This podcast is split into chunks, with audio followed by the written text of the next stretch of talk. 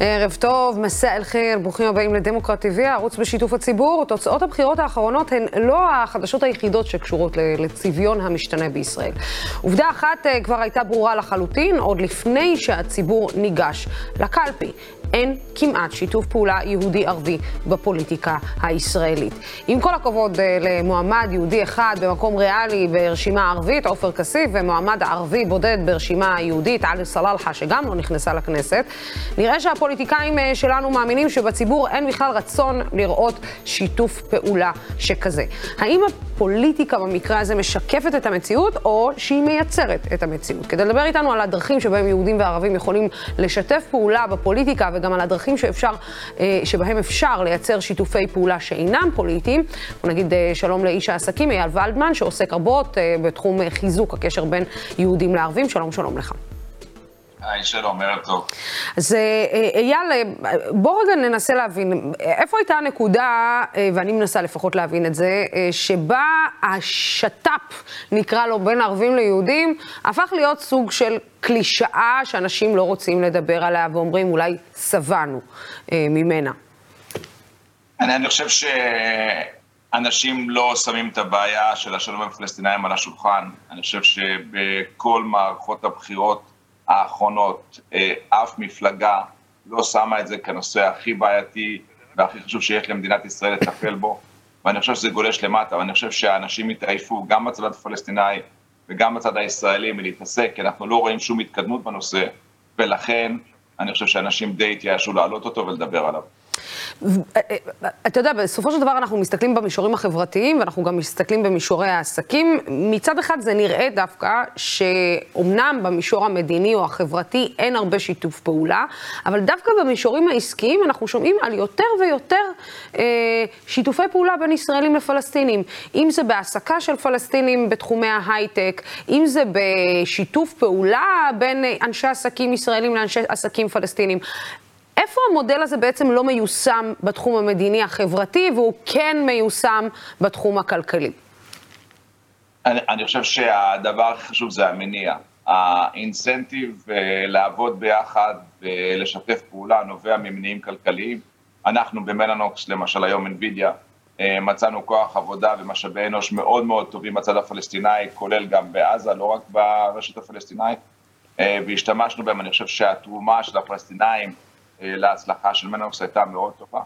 אז במקום לחפש, נגיד עכשיו במיוחד שיש באוקראינה בעיות וקשה מאוד לעבוד שם ואתה צריך להוציא את האנשים החוצה, כשיש לך אנשים שהם מקומיים, אה, פלסטינאים לידך, אני חושב שזה יתרון מסוים.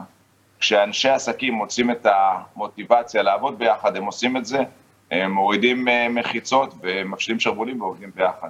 צריך להגיע לאותו מצב שגם בצד המדיני לשני הצדדים יהיה מוטיבציה, ויהיה אה, כדאי אה, לעבוד ביחד ולהביא להסכמים אה, מאוד חשובים לשני הצדדים. בתחום, בתחום הפוליטי, אני כן אשמח לדעת אם תוכל לשתף. היו פניות אליך מגורמים פוליטיים בבחירות, במערכת הבחירות האחרונה, לנסות להבין אולי, או ליצור איזה שהם קשרים דווקא דרכך, בגלל שהפתח הפוליטי די נהיה חסום?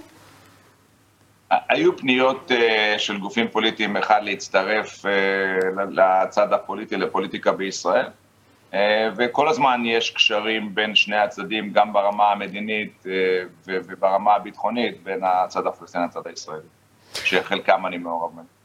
אגב, אה, מה הישראלי הממוצע, אתה יודע, תמיד מדברים על זה שאנחנו לא מכירים האחד את השני, אה, שהישראלים לא מכירים את הפלסטינים, הפלסטינים לא מכירים את הישראלים.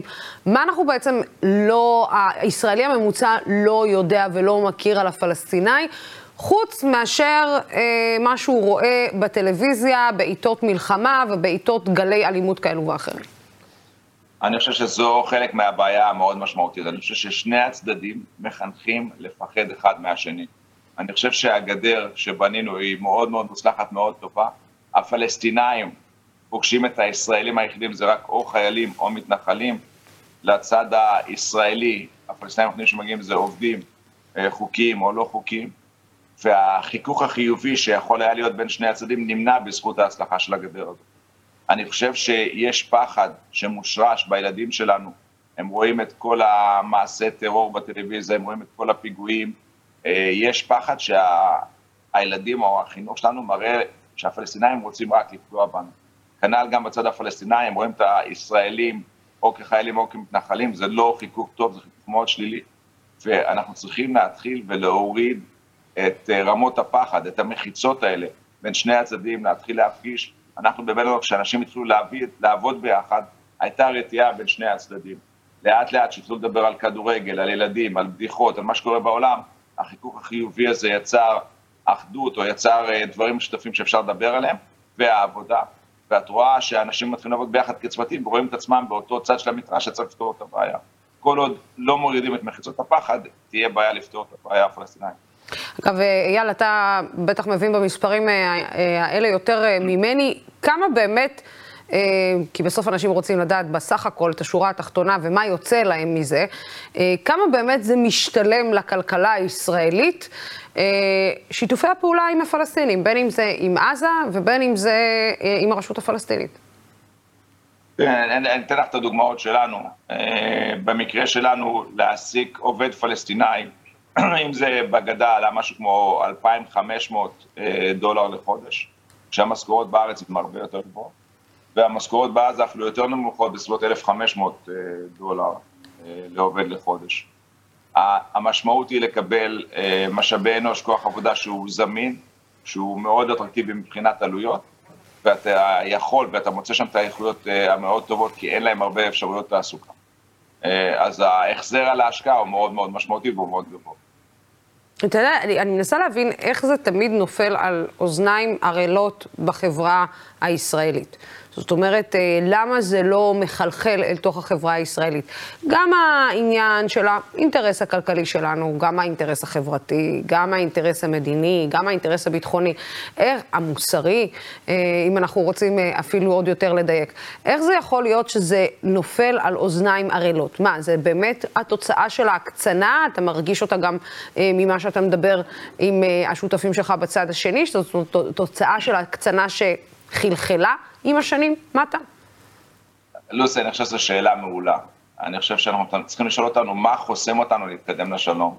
יש לי כל מיני תיאוריות, אבל אני חושב, ההסכם שלום בפני עצמו הוא לא הבעיה מספר אחת. אני חושב שההסכם, אה, בשני הצדדים יש אנשים שהם אנשים הגיוניים, הם אנשים שהם פרקטיים. אני חושב שאפשר להביא הסדר שלום שמקובל על שני הצדדים.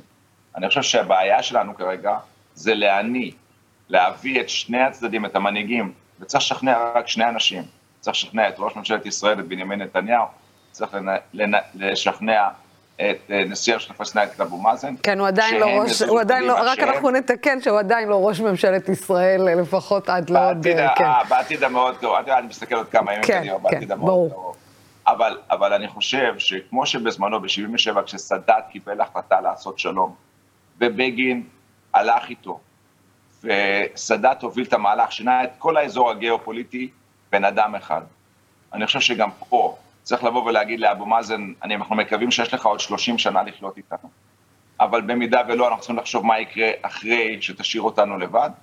אני חושב שיהיו פה אה, דברים שיהיה הרבה יותר קשה להתמודד איתם. מי שיחליף את אבו מאזן יצטרך להראות שהוא בן אדם חזק, יצטרך להראות שהוא לא מתקפל, אני חושב שיהיו אה, מלחמות ירושה בתוך הצד הפלסטיני. אני חושב שגם בצד הישראלי, אה, ראש הממשלה לעתיד, בנימין נתניהו, צריך לראות איך הוא משאיר את הטרם שלו, את הקדנציה שלו, בכך שאנחנו יוצאים מהמצב שאנחנו ממשיכים להרוג אחד את השני כבר יותר מ-74 שנה. אני חושב שכבר עשינו את זה מספיק פעמים. לשום צד זה לא תרם, זה לא הוביל אותנו לשום מקום. הגיע הזמן ללכת, לשבת ביחד, לדבר על מה הגיוני לעשות לשני העמים, לראות איך עושים, איך גורמים למובילים, למנהיגים, גם המדיניים וגם העסקיים של שני הצדדים, שהמוטיבציה שלהם לא להשאיר את הסטטוס קוו מכל מיני סיבות שהן לא סיבות נכונות, אלא לבוא ולהגיד, אנחנו עכשיו פותרים את הבעיה לשני העמים, מפסיקים להרוג אחד את השני ובונים פה את המקום שהכי טוב לקרות. הקיצוניים משני הצדדים לא יפסיקו לעשות את מה שהם עושים. זאת אומרת, אנחנו לא צריכים להשלות את עצמנו, שברגע שנתקדם זה קצת מוזר, אנשים בטח חושבים שזה הזוי לדבר על זה בתקופה הזאת, כשהתוצאות של הבחירות מראות את התוצאות של הבחירות. זהו, אני רציתי להקשות עליך בעניין הזה, אה, רציתי להקשות עליך בעניין הזה. רק שנייה, אני חושב הבחירות הביאו ממשלה מאוד ימנית, ואני מבין ואני מכבד את תוצאות הבחירות. עם כל זאת, אנחנו צריכים לעבוד עם הממשלה הזאת, ואם אנחנו מאמינים שהשלום באמת זה הדרך לפתרון, ולמצוא כן את הדרך גם עם הממשלה הימנית הזאת, צריך לזכור שבגין זו הייתה ממשלת ימין שעשתה שלום עם מצרים, שהיה האויב מספר אחת של אז צריך כן להמשיך לעבוד עם הממשלה הזאת, לא לתת את לקיצוניים משני הצדדים להסיט אותנו מהדרך הנכונה, שהדרך אה, להגיע לשתי מדינות, לשני עמים, אני חושב שראש הממשלה הנוכחי יאיר לפיד דיבר על זה באו"ם אה, בצורה מאוד נכונה. ההתקדמות לדעתי של ללכת לכיוון של מדינה אחת לשני עמים היא לא נכונה ולא טובה, לא לצד הפלסטיני ולא לצד הישראלי. אה, וצריכים באמת לחתור למגע כל הזמן בשביל להתקדם לשלום בין שני עמים ולעשות מה שנכון פה באזור. אתה יודע, ובנימה אישית, כן רציתי להקשות עליך בעניין הזה, כשאתה רואה את אה, עניין, אה, את תוצאות הבחירות, ואתה רואה בסופו של דבר שבנימין נתניהו של 2019 זה לא בנימין נתניהו של 2022, בנימין נתניהו נמצא בסיטואציה אחרת לגמרי, אה, אנשים כמו כהנא, ממשיכי דרכו של כהנא, על אף שהם אומרים שהם לא, אה, נמצאים. כוח הרבה יותר גדול בתוך uh, הכנסת. איך אתה חושב בכלל שאפשר, שבנימין נתניהו, שאמר, שנתן את נאום בר אילן, בכלל יכול להגיד שתי מדינות לשני עמים ולהמשיך בדרך הזאת שאתה מדבר אליה? כי אנחנו גם יודעים שבנימין נתניהו לא שש אלי קרב, אנחנו מבינים שהוא פרגמטי במהותו, אבל בממשלה הנוכחית שהוא נמצא בה, זה, זה, יש מי שמושך ימינה ויש מי שמושך עוד יותר ימינה. הוא כבר נחשב, אני לא צריכה להגיד לך, כמו כמיטב הפרשנים, הסמן השמאלי של הממשלה הזאת? כן, אני חושב שמנהיגים נמדדים אה, בהובלה של לעשות את הדבר הנכון למי שהם מנהיגים אותם, ולאו דווקא להיגרר אחרי גופים אחרים. ואני ראיתי את אה, אריק שרון עושה את מה שהוא עשה בעזה כשהוא התקבל את ההחלטה, ראינו את בגין, למרות שהוא לחלוטין לא היה שלם עם חלק מהתהליך הזה. אני חושב שגם בנימין נתניהו יכול אם הוא ירצה ואם אה, נצליח אה, לשכנע אותו שזו באמת הדרך הנכונה, יוכל להוביל את הממשלה בסופו של דבר לכיוון נכון, אה, למרות בטוח התנגדויות של הרבה מאוד אנשים מהצד הימני ושהם שותפים בקואליציה שלו, אבל בזה בדיוק נמדדת מנהיגות, לעשות, לגרום לאנשים לעשות את מה שאתה רוצה שהם יעשו, בלי שהם כל כך הרבה רוצים לעשות את זה. כן, אה, אייל ולדמן, תודה רבה לך על השיחה הזאת, ותודה רבה לצופים ולשותפים של דמוקרט TV. הערוץ הזה אפשרי רק בזכותכם ובזכותכם. מחר אנחנו נהיה פה בשיחה אישית עם יאיר גרבוז, ועוד הפתעות נוספות. בינתיים, סלמת.